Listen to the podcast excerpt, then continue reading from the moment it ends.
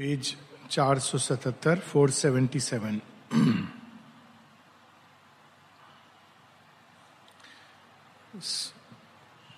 जीवन की कठिन परिस्थितियां बहुत बार हम लोगों को कठिन निर्णय की ओर संकेत देती हैं। सावित्री ने भी अपने जीवन की एक बहुत विषम परिस्थिति में एक कठिन निर्णय लिया है और यही चुनाव हम सबको करना होता है। एक जीवन का दृष्टिकोण यह है जो सावित्री के सामने प्रस्तुत किया गया या सावित्री की प्रकृति के अंदर से कि जैसा चल रहा है जीवन वैसे चलने दो और जैसा चल रहा है वो क्या है हम सब जानते हैं। थोड़ा सुख थोड़ा दुख, भाग्य के अधीन मनुष्य, जैसे इसमें बड़ा सुंदर वर्णन है, जैसे कि बंधा हुआ है पशु सैक्रिफाइस के लिए। तो अब पशु है, उसको मालूम नहीं है, उसको खाना भोजन खिलाया जा रहा है, बहुत प्रसन्न हो रहा है, उसको मालूम नहीं है कि अगले क्षण मेरे साथ क्या होने वाला है। एक जीवन वो है और एक दूसरा जीवन है कि एक प्रश्न करता है मनुष्य कि कब तक ऐसे चलता रहेगा। एक बहुत सुंदर वो पंक्ति है ना शंकराचार्य की, पुनरअपि जन्मम पुनरअपि मरणम पुनरअपि जननी जठरे शयनम, फिर से जन्म लेना, फिर से मरना, फिर से जननी के एम्ब्रियो बनकर उसके वूम में चले जाना, ये कब तक? ये क्रम क्या जो चलता आ रहा है, हम बस उसी को, और कैसी हेल्पलेस अवस्था है। भाग्य के अधीन मनुष्य, उसको पता नहीं कि उसके जीवन में जो कुछ हो रहा है वो क्यों हो रहा है और एक मैकेनिकल जीवन चलता जा रहा है। तो ऐसी कठिन परिस्थितियां ये प्रश्न उठाती हैं हमारे अंदर। सावित्री ने भी ये प्रश्न अपने अंदर किया और उसको ये उत्तर मिला कि नहीं, तुम्हारा जन्म इसलिए नहीं हुआ है, ये उत्तर वास्तव में हम सबके लिए है। तुम्हारा जन्म तो नियति से लड़कर मृत्यु पर विजय प्राप्त करने के लिए हुआ है। मृत्यु पर विजय प्राप्त करने का अर्थ है ये नहीं कि केवल फिजिकल मरे नहीं, हम अश्वत्थामा की तरह अमर हो गए, ये अर्थ नहीं है। अर्थ ये कि वे सारी शक्तियां अंधकार की जो इस जड़ जगत को पकड़े हुए हैं, उन सब पर विजय प्राप्त करने के लिए ये हमारा अभियान है।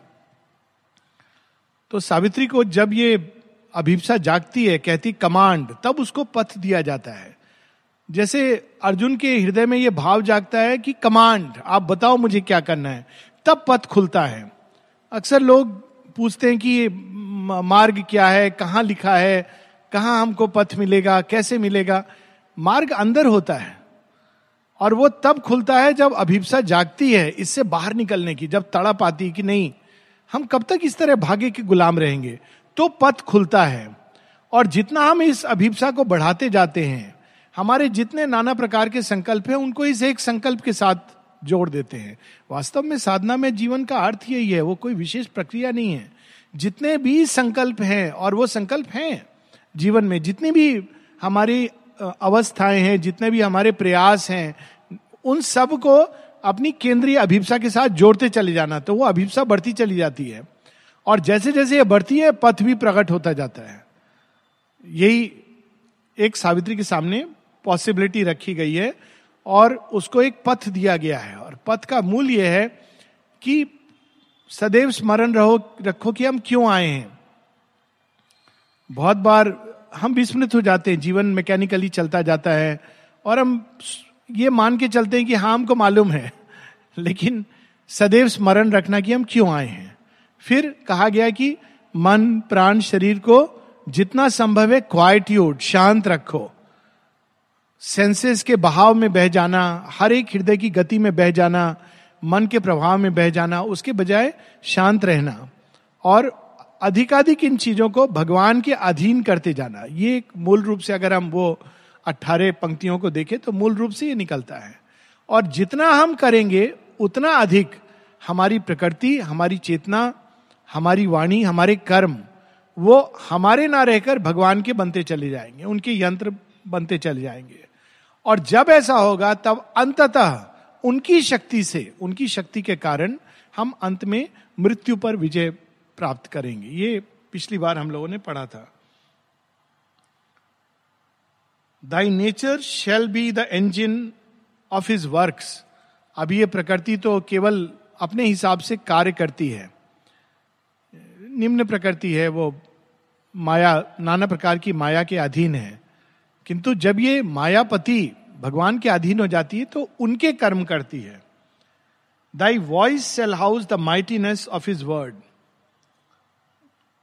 Then shall thou harbor my force and conquer death. अब जो पंक्तियां बड़ी सुंदर हैं, हम लोगों ने पढ़ी थी, लेकिन आई लव दिस. ये केवल एक बाहरी अवस्था नहीं है, ये आंतरिक अवस्था है और बड़ी पावरफुल हैं. कुछ समय पहले, इसके ठीक पहले के कैंटो में सावित्री की मनोस्थिति बताई गई थी. वो सत्यवान को देख रही हैं, देख के दुख हो रहा है, कभी अपने गालों को उनके पाँव के पास रख देती हैं, कभी हाथ से उनके पाँव को पकड़ लेती हैं, मुखमंडल निहार रही हैं कि अरे ये मुखड़ा मेरे से दूर चला जाएगा, ये मृत्यु को प्राप्त होगा, ये सब उनके अंदर चल रहा है. अब देखिए ये सारी अवस्था सावित्री की एक तरफ, और अब ये एक पंक्ति, then Savitri by her doomed husband sat. Very powerful line. अब सावित्री उस विचलित अवस्था में नहीं है, उनको पता है कि मृत्यु को प्राप्त होना है, कोई बात नहीं, मैं भी तैयार होंगी, मृत्यु से लड़ूंगी. Then Savitri by her doomed husband sat. और उनकी अवस्था क्या है? Still rigid in her golden motionless pose, a statue of the fire of the inner sun. अब वो विचलित नहीं है. इसके पहले वाले कैंटो में उनकी मानवीय अवस्था बताई गई थी. विचलित हो रही हैं, क्या होगा, कैसे होगा, न जाने कब मृत्यु आ जाएगी. अब वो विचलित नहीं है, मोशनलेस, स्टिल. बाहर आंधी आ रही है, तूफान आ रहा है, बारिश आ रही है, लेकिन अब वो उसको नहीं सुन रही है. अब वो केवल अपने अंदर झांक रही हैं. किस अवस्था में? Impassive mid the movement and the cry. माता जी एक जगह कहती हैं तुम्हारी अवस्था ऐसी होनी चाहिए कि you should be able to meditate on the battlefield. आजकल इसका बहुत अच्छा हम लोगों को अपॉर्चुनिटी मिल रहा है. आश्रम के अंदर भी कुछ कुछ हो रहा है, बहुत अच्छा है. This is a perfect opportunity to see within us how much we can meditate. सब तरह के जो उसमें पता नहीं किस किस, वास्तव में वो म्यूजिक में बदल जाते हैं और वो बैकग्राउंड में चला जाता है और मेडिटेशन और भी सुंदर होता है. That is the possibility. Impassive word है, क्या हो रहा है क्या नहीं हो रहा है, इनडिफरेंट टू दैट. और ये एक शब्द है जो हम लोगों को आना चाहिए. संसार की आधी से ज्यादा समस्याएं हम केवल इनडिफरेंस से दूर कर सकते हैं. इनडिफरेंट, कोई उससे लेना. इसको कहते हैं उदासीनता, उपेक्षा भाव. It's a power, impassive mid the movement and the cry. Witness of the thoughts of mind, the moods of life. अब वो क्या बन गई है? साक्षी. श्री अरविंद सिंथेसिस में बताते हैं ये पहला चरण है योग का, साक्षी भाव. She looked into herself and sought for her soul. अब जब हम साक्षी बनते हैं तो क्या देखते हैं? श्री अरविंद एक लाइन में समराइज करते हैं कि हम जिसको सोच रहे थे हम, it is a disorderly order. सब कुछ अस्त व्यस्त है अंदर में. कौन सा विचार कहां से कब आएगा, किधर जा रहा है, कौन सी भावनाएं उठ रही हैं, बहा रही हैं, कौन सा संकल्प. सुबह में भगवान का नाम 5 मिनट, उसके बाद फिर कुछ और, फिर कुछ और. हम बहे चले जा रहे हैं, एक प्रवाह हमको लिए जा रहा है. ऐसे तो नहीं चलेगा. माता जी एक जगह कहती है, if for 5 minutes you think of the divine and then forget the rest of the day, you cannot do integral yoga. ये तो ऐसे नहीं होगा कि 5 मिनट हमने सोच लिया, अब बाकी दिन अपने आप कुछ होता रहेगा, नहीं. तो ये सावित्री ऑब्जर्व कर रही है, लेकिन वो क्या ऑब्जर्व कर रही है? ओरिजिन से देख रही है. और ये बहुत सुंदर एक आत्मावलोकन है जो हम सबको करना चाहिए कि हम कहाँ से आए हैं. और अगर एनालाइज करेंगे तो बहुत इसके उत्तम रिजल्ट आएंगे. 16-17 साल की एज में बहुत ये मेरे अंदर ये चीज वृत्ति जागी थी, एनालाइज करके मैं कौन हूं. एंड देन आई फाउंड कि कोई भी चीज जिसको मैं अपना कहता हूं है ही नहीं. मैं कहाँ है? जिसको लोग कहते हैं मैं, कहाँ है वो मैं? सब कुछ तो कोई, कुछ समाज ने दिया है, कुछ माता पिता ने दिया है, कुछ किताबों से हासिल किया है. Where is this I? तो यहां पर सावित्री आत्मावलोकन करके अपने कॉस्मिक पास्ट, कहां से प्रारंभ हुआ है? A dream disclose to her the cosmic past. ये ड्रीम कोई ये नहीं कि वो सोई और उनको स्वप्न दिखाई दिया. स्वप्न अवस्था में प्रवेश करती हैं. जागृत जगत के प्रति वो अब इम्पैसिव हो गई हैं, स्वप्न अवस्था में प्रवेश करती हैं और वहां वो देखती हैं. देखती से ज्यादा disclosed the crypt seed and the mystic origins, the shadowy beginnings of world fate, a lamp of symbol lighting hidden truth, imaged to her the world's significance. जब हम आत्मावलोकन करते हैं तो वो भी एक लैम्प लाइट होता है और वो हमको दिखाता है ये संसार जिसको हम बहुत सिग्निफिकेंस देते हैं उसका वास्तव में रियल सिग्निफिकेंस क्या है, कैसे वो प्रारंभ हुआ, कैसे चीजों की सृष्टि हुई. मिस्टिक ओरिजिन यहाँ बता नहीं रहे हैं कैसे हुई है इमीडिएटली, पर ये चार पंक्तियों में उसकी मिस्टिक ओरिजिन हम लोगों को ये एक रहस्य है और उस रहस्य को जानने की चेष्टा करनी चाहिए. In the indeterminable formlessness of self creation took its first mysterious steps. It made the body shape a house of soul and matter learn to think and person grew. She saw space peopled with the seeds of life and saw the human creature born in time. Formlessness. वास्तव में कोई आकार नहीं, कोई आकृति नहीं, कोई रूप नहीं, कोई रंग नहीं. उसके अंदर से कैसे ये नानाविध प्रकार के रूप रंग धारण किए हुए जगत उत्पन्न होता है और उसमें एक मनुष्य और किस चीज के आधार पर शरीर, शरीर के अंदर आत्मा कैसे ये प्रवेश करती है, कैसे ये आती है. And matter learned to think and person grew. At first appeared a dim, half-neutral tide of being emerging out of infinite naught. ये ऋग्वेद की पंक्ति है कि जब कुछ नहीं था तब भी वो था और कुछ होने के पहले क्या था? एक अनंत अंधकार, नॉट, जिसके बारे में हम कुछ नहीं कह सकते. और उसमें से पहला चरण सृष्टि की ओर कैसा रहा होगा? A consciousness looked at the inconscient vast and pleasure and pain stirred in the insensible void. All was the deed of a blind world energy. Unconscious of her own exploits she worked, shaping a universe out of inane. अगर हम इस सब सारी सृष्टि को देखें, सब कुछ एक यंत्रवत चलता चला जा रहा है. अणु अणु अणु से प्रारंभ के एटम से गैलेक्सीज तक ड्रिफ्ट कर रही हैं. और कभी कभी इसका टीवी स्क्रीन पर कंप्यूटर में देख के बहुत आश्चर्य होता है कैसे ये विस्फोट हुआ और अपने आप ये एनर्जी किस तरह से एक गैस, एक प्रकाश, एक अनेकों प्रकार की वो पंचभूत, पंच शक्तियां, gravitational force, force of attraction, repulsion, ये कहां से जन्मे और उनके परस्पर घात संघात से पेन और प्लेजर का जन्म हुआ.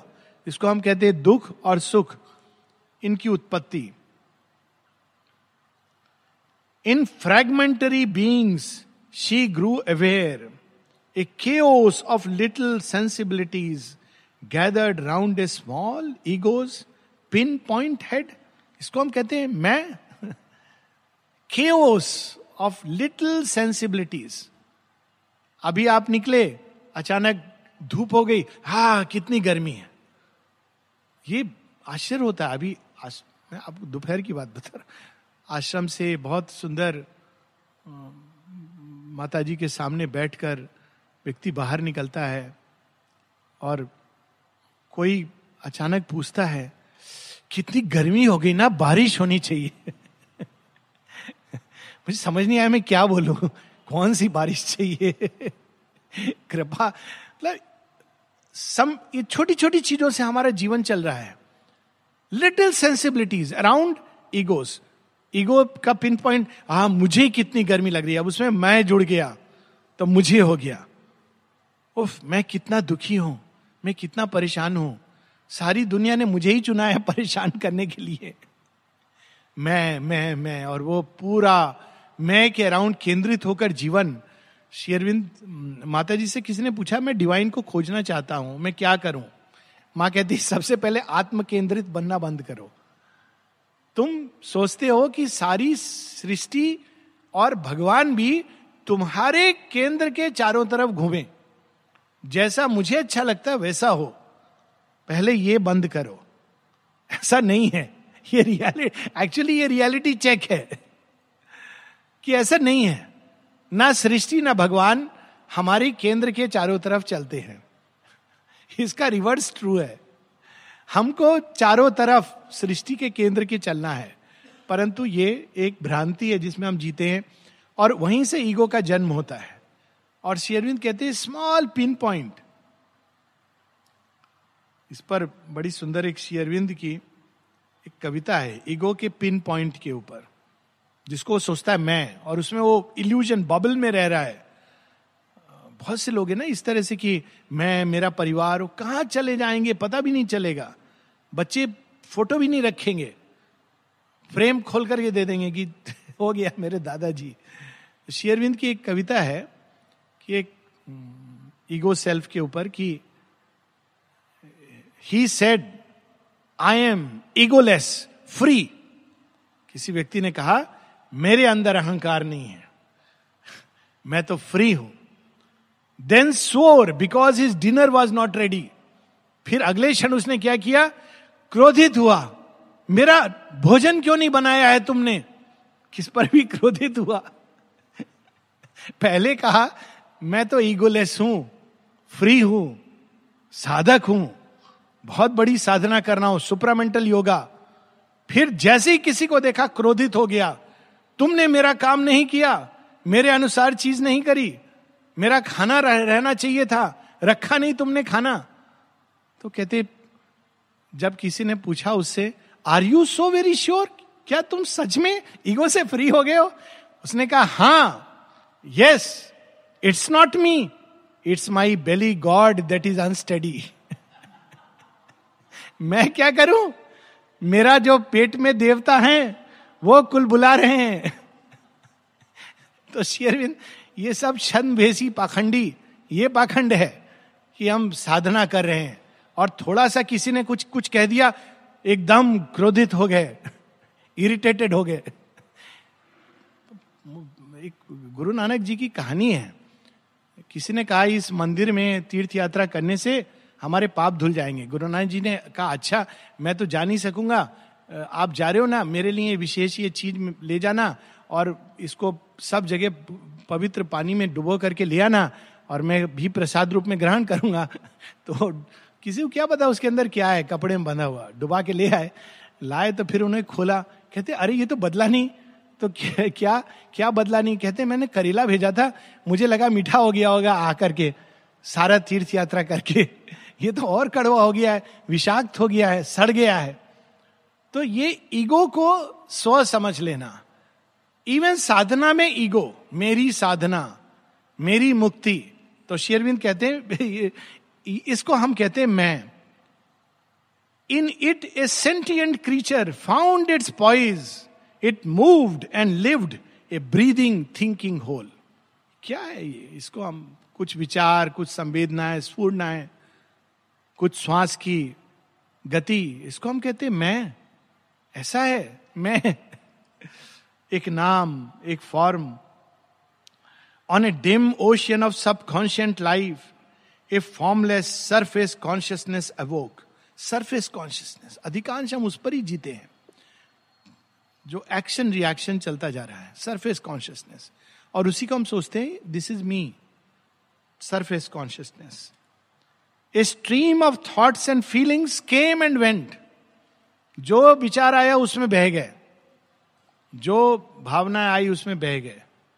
डाइनिंग टेबल पर डिस्कशन हो रहा है, शुरू हुआ ए से, खत्म हुआ जेड पर, जेड को पता नहीं शुरू क्यों हुआ था, सूत्र ही खो गया। थॉट्स में और फीलिंग्स में बह जाना, ये हम लोग की रियलिटी है। शेरविन कहते हैं पहले इसको देखना होता है, witness. A foam of memories hardened and became a bright crust of habitual sense and thought, foam of memories. किस चीज से हम जुड़े होते हैं अपने नॉर्मल हमारी प्रकृति, फोम ऑफ मेमोरीज. मेमोरीज भी किस तरह की, जो बचपन से बड़े होकर उसी को वो रिजिड हो जाती हैं, हैबिट में बदल जाती हैं और हम कहते हैं दिस इज मी. मैं कौन हूं? मैं तो बिहारी हूं, मैं तो उड़िया हूं, मैं तो राजस्थानी हूं. अरे अभी तो बहुत दूर है सुप्रामेंटल योग, अभी तो हम उसी में. Habitual memories. अगर हम कहीं और पैदा हुए थे, माँ क्या कहती है साइकिक एजुकेशन में, सोल को ढूंढने के लिए पहली चीज कहती है कि तुम वो खोजो अपने अंदर जो देश काल और जन्म से बंधी हुई चीजों से परे है. और वो कहती है अलग अलग परिस्थितियों में लोग, अलग अलग स्वभाव होता है, अलग अलग पहनावा होता है, अलग अलग उनके विचार होते हैं, उनसे आइडेंटिफाई करोगे तो सेल्फ को कैसे पाओगे? तो that is the first thing जो ऑब्जर्व किया, फॉर्म ऑफ मेमोरीज. चूंकि हम एक वातावरण में जन्म लिया, हमने सोचा कि हम वही हैं, फॉर्म ऑफ मेमोरीज. और habitual patterns, hardened and became a seat of living personality and recurrent habits mimicked permanence. जिसको हम कहते हैं कि ये मेरी पर्सनैलिटी है, पर्सनैलिटी कुछ नहीं है, वो एक हैबिट है और वो बार बार चलती जा रही है अपने ग्रूव में, और उसके कारण ये हमारी पर्सनैलिटी. और आश्चर्य होगा, मैं तो कितने सारी चीज़ों को ये सब विटनेस कर चुका हूँ. मुझे आश्चर्य होता है कई बार कि कोई कहता है अरे वो व्यक्ति ऐसे ही होते हैं, वो जो है ना, ये मैं नाम नहीं लूँगा, फलां स्टेट का आदमी ये नहीं करेगा, फलां स्टेट का पक्का ऐसा करेगा. मैं सोच रहा था ये आप किस स्टेट के हो? मैं तो वहां का हूं. मैं बोला ये अभी भी स्टेट से बाहर नहीं निकले, सुप्रामेंटल तो सृष्टि के पार है. अभी तो हम स्टेट भी गांव में, मोहल्ले में अटके हुए हैं. इसका एक वर्ड है मोहल्ला मेंटालिटी. मोहल्ला मेंटालिटी में रोज शाम को सारी जो सासें थी ना, बैठकर बहुओं की बुराई करती थी. मोहल्ले में क्या हो रहा है, बगल के घर में क्या हो रहा है, पता है उसका वहां क्या हो रहा है. तो बचपन मेरा गांव में, तो मैंने इसको देख के मैंने ये नाम दिया था, मोहल्ला मेंटालिटी. इनको कुछ और काम नहीं है, यही काम है, व्यर्थ का टाइम वेस्ट करना. माता जी ने कहा है ना गॉसिप, तो गॉसिप से दूर रहना. इसको हम समझते हैं मैं. Mind nascent laboured out a mutable form, it built a mobile house on shifting sands, a floating isle upon a bottomless sea, a conscious being was by this labour made. बहुत humour है इसमें. कहते जिसको तुम समझते हो मैं, ego self क्या है? कहते हैं a mind nascent laboured out a mutable form, एक बदलते हुए रूप को वो इरेक्ट कर देता है. और वो it built a mobile house on shifting sands, एक घर बना दिया जिसको हम सोचते हैं कि मैं हूं. वो किस भूमि पर है? जो भूमि निरंतर बदलती जा रही है, शिफ्टिंग सैंड्स. इसीलिए रोज हम एक और कहते हैं मैं पर्सनालिटी, लेकिन एक तरह से सुबह से लेकर शाम तक कितने बार ये मैं बदलता जाता है, डिपेंडिंग ऑन कहाँ लोकेटेड है, डिपेंडिंग ऑन क्या न्यूज आई है, डिपेंडिंग अपॉन किससे मिला है. तो ये तो ट्रू सेल्फ नहीं हो सकता. और वो भी शिफ्टिंग सैंड्स किस चीज पर हैं? एक द्वीप के ऊपर हैं. और द्वीप किस चीज पर है? द्वीप भी फ्लोट कर रहा है एक समुद्र के ऊपर, और उसको हम कहते हैं दिस इज मी. एक म्यूटेबल फॉर्म जो बदल रहा है, एक घर के अंदर जो शिफ्ट कर रहा है, और जिस भूमि पर है जो शिफ्ट कर रही है, वो एक द्वीप के ऊपर है जो शिफ्ट कर रही है, और द्वीप एक समुद्र के अंदर है जो हर समय हिचकोले ले रहा है. उसमें हम ढूंढ रहे हैं स्टेबल, इम्यूटेबल. वह जो अक्षर है कैसे मिलेगा? उस इस घेरे में नहीं है. ये हम लोग पहली चीज देखते हैं. It looked around it on its difficult field in the green wonderful and perilous earth. फिर से हम देखेंगे विरोधात्मक चीजों को. अब वो खोज रहा है जो उसके अंदर बैठा हुआ है कि ये क्या है संसार, मैं कौन हूं, संसार क्या है, और वर्णन कर रहे हैं संसार का green, beautiful, perilous, perilous dangerous, dangerous भी है, ब्यूटीफुल भी है. ईगो तो इसी द्वंद से देखती है. ब्यूटी के कारण वो सदैव आकर्षित होता है, छोड़ नहीं पाता, और पेरिलस के कारण कभी उससे पूरी तरह बंध भी नहीं पाता क्योंकि उसमें डेंजर भी है. It hoped in a brief body to survive relying on matter's false eternity. और फिर क्या आशा से बंधा हुआ है, नहीं मैं, मेरा कुछ नहीं होगा, ओ ये मर गया वो मर गया, मैं तो अमर हूं, मेरा शरीर, ये तो पक्का सुपरामेंटल ट्रांसफॉर्मेशन होगा, किसी और का हो ना हो. मतलब हर एक एज में लोग अलग अलग ढंग से, यहाँ supramental transformation and physical immortality is a must होगा, लेकिन उसमें पहले बहुत सारे स्टेप्स हैं. बिना आत्मा को पाए हुए, बिना स्पिरिचुअलाइजेशन हुए, बिना अनंतता में प्रवेश किए अचानक एक दिन बॉडी सेल्स ट्रांसफॉर्म हो जाएंगी, it is not like that. Of course होगा, लेकिन उसमें एक प्रोसेस है. लेकिन मनुष्य सोचता है मेरी पर्सनालिटी सदा सदा रहेगी, और उसको प्रिजर्व करने के लिए क्या क्या नहीं करता है.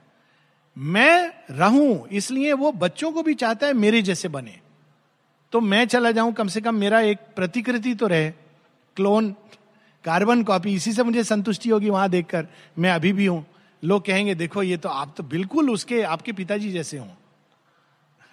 पिताजी को तो दुख होगा कि मेरे जैसा बना, तू तेरे जैसा नहीं बना. तो ये कार्बन कॉपी बनाना, हम चाहते किसी भी तरह वो प्रिजर्व्ड रहे, नाम प्रिजर्व्ड रहे.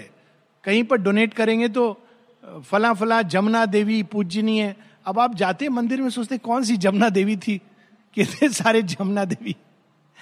गोलकुंड में किसी ने कहा कि हम डोनेशन देने को तैयार हैं, लेकिन हमको चाहिए एक प्लाक फला फला देवी के नाम से. माता जी ने कहा ठीक है, हम जमीन में डाल देंगे जहां पे लोगों के पांव उसके ऊपर जाएंगे, पूछ लो तैयार हैं क्या वो है? लोग इसमें इंडल्ज करते हैं अपने नाम से. It felt a godhead in its fragile house, लेकिन कहीं उसको महसूस हो रहा है शायद इसके अंदर कुछ तो है, कोई पारसमणि है.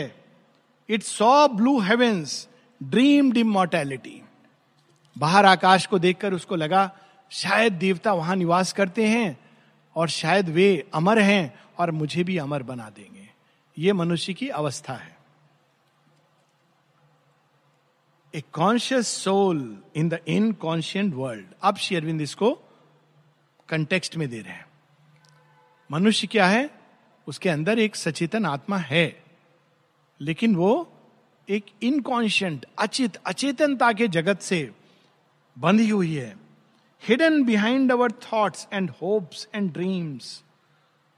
विचार उसको नहीं पकड़ सकते, एनालाइज करके हम उसको नहीं जान सकते.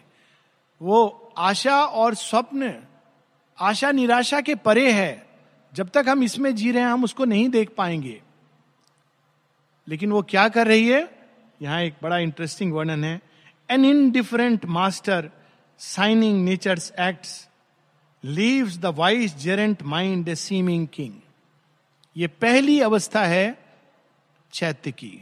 तीन अवस्थाएं हैं जो वासवदत्ता में दिखाई जाती हैं. वासवदत्ता में हम देखेंगे कि पहले जो राजकुमार है वो वत्सुदेन, वो वासवदत्ता का स्लेव बन जाता है. कहता है जो आप बोलोगी मैं करने को तैयार हूं, पक्का, कहते पक्का. तो सोल जो है नेचर की स्लेव बन जाती है. इनडिफरेंट मास्टर है, मास्टर, लेकिन वो मास्टर क्या कर रहा है, जो भी उसको प्रकृति दे रही है इस चेक पर साइन करो, साइन करता है. Indifferent master signing. जहां प्रकृति ले जा रही है वो बाहर चला जाता है, कहता है मैं क्या करूं, या फिर कहता है यही तो मैं हूं, दिस इज मी.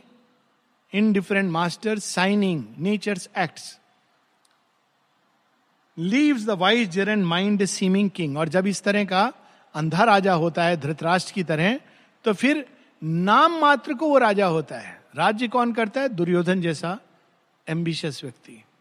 तो जब हम चुनाव नहीं करते और हम बहे चले जाते हैं नेचर के बहाव में और कहते दिस इज मी, तो वास्तव में हमारा माइंड किंग बन जाता है. और ये एक बहुत अच्छी अवस्था नहीं है. किंग तो किंग है, उसको किंग रहना चाहिए, परंतु प्रारंभिक अवस्था सोल की यही होती है. In his floating house upon the sea of time, फिर से फ्लोटिंग हाउस जिसको हम कहते हैं मैं, my personality. The regent sits at work and never rest. He is a puppet of the dance of time. बड़ा सुंदर डिस्क्रिप्शन है. He is driven by the hours. The moment's call compels him with the thronging of life's need and the Behbal of the voices of the world. अब ये जो king है floating house में बैठ करके काम कर रहा है. कैसे काम? दिन भर काम कर रहा है, बड़ा खुश हो रहा है, मैं काम कर रहा हूं इस अभिमान में है. और वो काम क्या कर रहा है? जहां से कोई कॉल आती उधर भागा चला जाता है. बाहर से कोई कहता है सुनो, हाँ मैं आ रहा हूं, नहीं नहीं मैं बुला रहा हूं, अच्छा मैं आ रहा हूं, इसने बुलाया उसने बुलाया. It's responding to every call. भूख लगी है, भाग रहा हूं. कोई मित्र मिल गया, उधर जा रहा हूं. कोई शत्रु है, अच्छा मौका है, इससे बदला लूंगा. It's running all the time.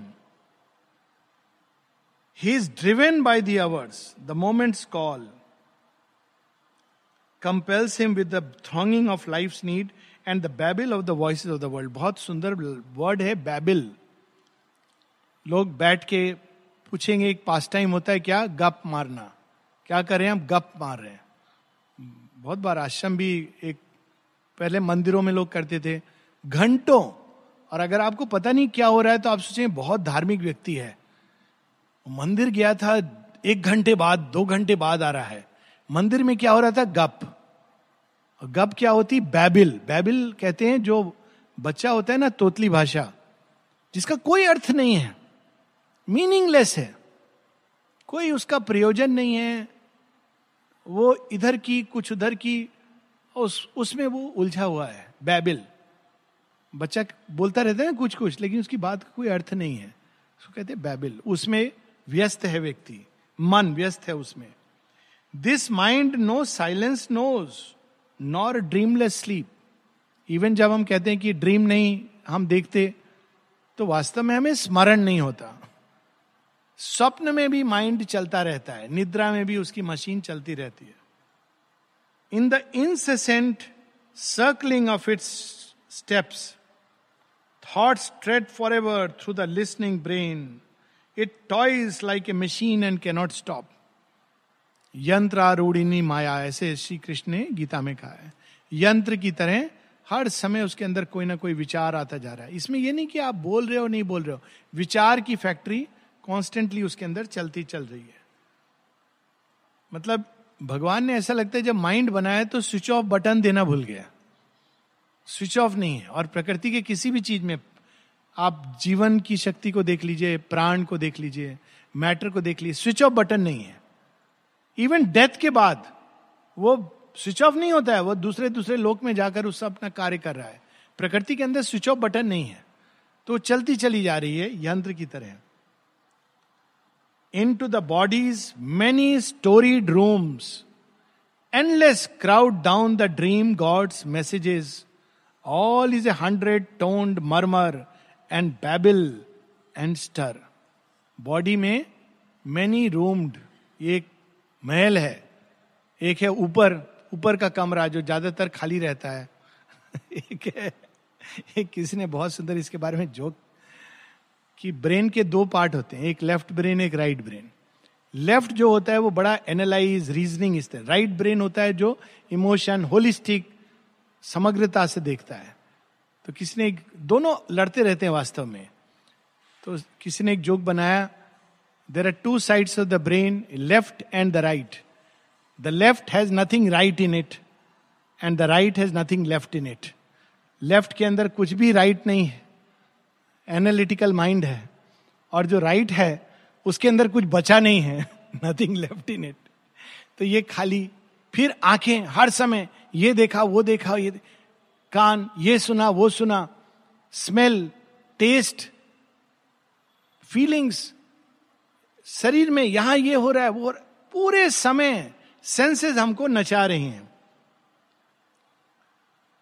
They all is 100 toned murmur and babble and stir. There is a tireless running to and fro. a haste of movement and a ceaseless cry. इसका perfect example है marriage. इसीलिए सबसे जो मतलब degrading चीज अगर कोई है तो वो शादी ब्याह. पता नहीं लोग कैसे जाते हैं, एंजॉय करते हैं. आप जाइए 2 दिन पहले, सब लोग बिजी हैं और आप किससे पूछो अच्छा दूल्हा कौन है, किसी को नहीं मालूम. कोई कुछ नहीं, मेरे को तो लड्डू लाना है, मेरे को यहां जाना है, मेरे को वहां जाना है. सब बिजी हैं, 100s ऑफ लोग अलग अलग जगह से. या तो कोई बात कर रहा है, कोई कुछ काम कर रहा है, running to and fro. And क्या होगा? अंतिम दिन हंसने का, उसके बाद रियल स्टोरी शुरू होगी. लेकिन सब बिजी हैं, शुभ मुहूर्त है. उसी तरह से हम लोगों का मन है. A haste of movement and a ceaseless cry. भागे चले जा रहे हैं. सिटी लाइफ देखिए, आप कैलकाटा का कभी देखिए, जो लोग गए हैं समझ रहे हैं. हावड़ा आप प्लेटफॉर्म पे उतरेंगे तो उसके बाद आप सोचेंगे मैं ट्रेन में वापस चढ़ जाऊं. सबसे पहले आपको इतने सारे सिर दिखाई देंगे और सब सिर एक दूसरे से लड़ रहे हैं. कहां जा रहे हैं, क्यों जा रहे हैं? अगर आप किसी को पूछ लेंगे ना कहीं गलती से कि दादा ना ना ना मी you know he is in hurry, कि आपने हाथ लगा के पूछ क्यों लिया उनसे, पाप कर दिया. रास्ते में जा रहे हैं, देखा अचानक कोई किसी को मार रहा है, सब उसको जाके पीट रहे हैं. अरे क्यों पीट रहे, मालूम नहीं, पीट रहे हैं. 2 थप्पड़ किसी ने मारा, सब मार रहे हैं. कोई खड़ा हो गया झंडा लेके, 10 लोग ऐसे खड़े हो जाएंगे. पूछेंगे क्यों खड़े हुए हो, पता नहीं 100 रुपया किसी ने दिया है. यहां भी होता है ये, टाइम टू टाइम झंडा लेके खड़े हो जाएंगे. ये अवस्था है हमारे मन की. बाहर तो उसका एक छोटा सा इमेज है. कॉन्स्टेंटली टू एंड फ्रो, कुछ कुछ कुछ कुछ activity. A haste of movement and a ceaseless cry. The hurried servant senses answer apace to every knock upon the outer doors. Bring in time's visitors, report each call. Senses. आप सोचिए किसी घर में हैं और हर 2 मिनट पर अगर कोई कुंडी खटकाए तो क्या हालत होगी. इससे ज्यादा किसी को इरिटेट करने का कोई और तरीका नहीं है. हर 2 मिनट पर बेल. बच्चे लोग करते हैं ना, जब लोग बच्चे हम लोग खेलते थे तो कोई लोग बड़े बदमाश होते, तो वो आपका बॉल ले लेंगे, रख लेंगे, चला गया तो. अरे बच्चे हैं, छोड़ दो, नादान हैं. नहीं, तुम लोग यहाँ खेलते हो, हम लोग को डिस्टर्ब होता है तो बॉल रख लेंगे. तो हम लोग क्या करते थे, तब बेल नहीं होता था, हम लोग कहते अच्छा आपको डिस्टर्ब होता है, कुंडी खटका के भाग जाएंगे. अभी वो खोलेंगे, खोल दिया, बंद किया, फिर आके कुंडी खटका के. अभी वो बेचारे अब वो भी क्या करें, मान लो कोई रियली आ गया है. तो ये सेंसेस की अवस्था है. हर एक नॉक को हम रिस्पॉन्ड करते हैं, हर समय, हर संवेदनाओं, स्फूर्णाओं को. तो सोल के लिए we have to come out of all this जाल. Bring in times visitor, report each call. Admit the 1000 queries and the calls and the messages of communicating minds and the heavy business of unnumbered lives. 1000 queries and calls. हर समय मन के अंदर अनेकों प्रश्न, उत्तर, विचार, इधर से उधर. एक टेलीफोन एक्सचेंज है जिसमें 2 हेल्पलाइन है और हजारों लोग कर रहे हैं, तो क्या होगा, वो जैम हो जाएगी. और हम लोग का यही हालत है, इधर उठाया, उधर उठाया, जब तक दूसरे को उठाया, पहले ने क्या प्रश्न किया था भूल गए. और जिनकी कंसंट्रेशन की पावर होती है, उसको एक फैकल्टी होती है, योगियों के अंदर ये होती है, उसको कहा जाता है अष्टावधानम, दशावधानम. अगर 10 लोग हैं और एक ने एक प्रश्न किया, आपने रोक दिया, दूसरे ने किया, तीसरे ने किया, 10 प्रश्न लेके आप वापस आ सकते हो. आपको याद रहेगा कि पहले ने क्या प्रश्न किया था और उसका उत्तर दोगे, दूसरे ने क्या प्रश्न किया था उसका उत्तर दोगे. दैट इज द कैपेसिटी, कई चीजें एक साथ कर पाने की. पर आमतौर पर हम उस अवस्था में केवल एक कंफ्यूजन में रहते हैं. 1000 और साथ में आसपास जो लोग हैं उनके माइंड्स, उनके विचार, उनकी भावनाएं हम लोगों के अंदर करंट की तरह प्रवेश करती रहती हैं. इसलिए माँ कहती हैं we should be very careful of the company. एक नियम साधना का जो बहुत, मुझे लगता है बहुत सिंपल है और बहुत इंपॉर्टेंट है, कि बाकी सब ठीक है, आदमी मिलता जुलता है, लेकिन रात को अकेले सोना चाहिए अपने बिस्तर पर. It is really very important, very helpful, क्योंकि आप एकदम अनकॉन्शियस हो, अचेत हो और कुछ भी कहीं से प्रवेश कर सकता है. तो आपके एटमॉस्फेयर में अगर आप सोते हो तो it is very helpful. And this one learns with practice. और यहाँ पे अननंबर्ड लाइफ, सब लोगों के विचार भावनाएं हमारे अंदर, and all the 1000 fold commerce of the world. इसीलिए माता जी मना करती थी कई बार बाहर पिक्चर. वो पिक्चर के अगेंस्ट नहीं थी, पर वो कहती थी कि वो जो एटमॉस्फेयर है लोगों का, जब उसमें हम मिलते हैं तो वो ईजिली हम लोगों को अफेक्ट कर देता है.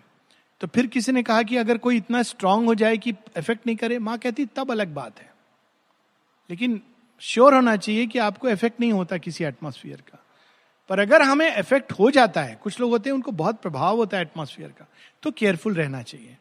तो शुरू शुरू में जब ये नहीं था प्लेग्राउंड, तो लोगों का मन किया, कौन सी पिक्चर आई थी मैं भूल गया, झांसी की रानी या अच्छी पिक्चर थी उस समय, तो अच्छी पिक्चर ही, आनंद मठ सम पिक्चर जो आई थी, शायद झांसी की रानी थी. आनंद मठ तो यहाँ नहीं आया होगा. तो सब लोग देखना चाहते थे, सब लोग मतलब आश्रम में जो भी 10-12 लोग. तो माता जी ने कहा अच्छा, तो पूरा हॉल बुक किया था माँ ने, जस्ट फॉर दीज 10, 20, 50 पर्सन, ताकि एटमॉस्फेयर ना वो हो. बाद में यहाँ पर एक जो अपना वो है ना पुलिस जिस रोड पर है, रोमारोला, उस पर एक फ्रेंच वो है, वहाँ पर पिक्चर स्क्रीन होता था, मेनली ताकि हम लोगों का एटमॉस्फेयर मिक्स ना हो. पर एक ये एक टाइम है जब इट नथिंग अफेक्ट्स. वो एक जैसे विवेकानंद है, चले गए कहीं पर किसी के साथ, वो एक ऐसी अवस्था है जिसमें किसी चीज का प्रभाव आप पर नहीं होता, बल्कि आपका प्रभाव होने लगता है संसार के ऊपर. परंतु आमतौर पर साधारण अवस्था ये है. 4-5 लाइन और. Even in the tracts of sleep is scant repose.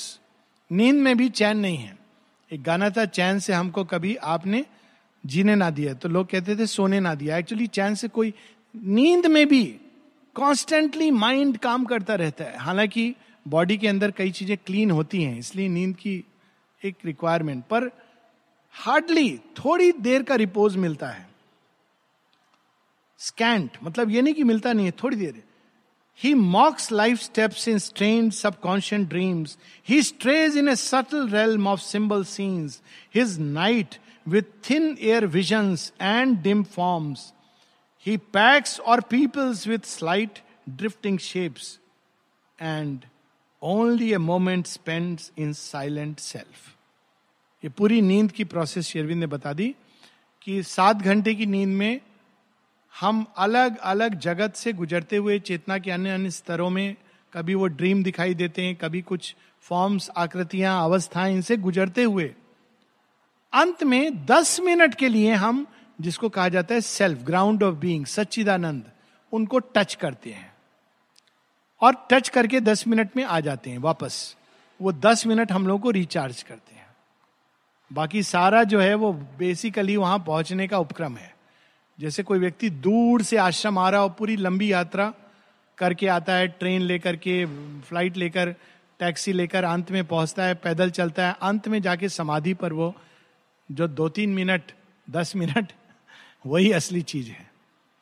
तो रात को हम लोग जब सोते हैं तो ये सारा लेवल से होते हुए फाइनली वो सेल्फ को टच करता है और उतना ही काफी है. तो अगर कोई कॉन्शियसली सोना शुरू करे तो एक तो उसको याद रहेगा काफी कुछ जो नींद में हो रहा है, और उसको याद रहेगा वो मोमेंट जब उसने सेल्फ को टच किया. और बाकी समय भी अगर व्यक्ति टायर्ड है, एकदम एग्जॉस्टेड है, तो मूल मंत्र ये है कि कहते हैं नींद की जरूरत है, नींद की जरूरत है, नींद की जरूरत इसलिए कि हमको सेल्फ को टच करने की जरूरत है. तो अगर वो ट्रिक हम सीख लें तो by that meditation, by touching that self, हम फिर से रिजुविनेट हो सकते हैं, क्योंकि वास्तव में वही चीज हमको स्फूर्ति और ऊर्जा प्रदान करती है. हम लोग यहाँ रुकेंगे, नेक्स्ट वीक आगे चलेंगे.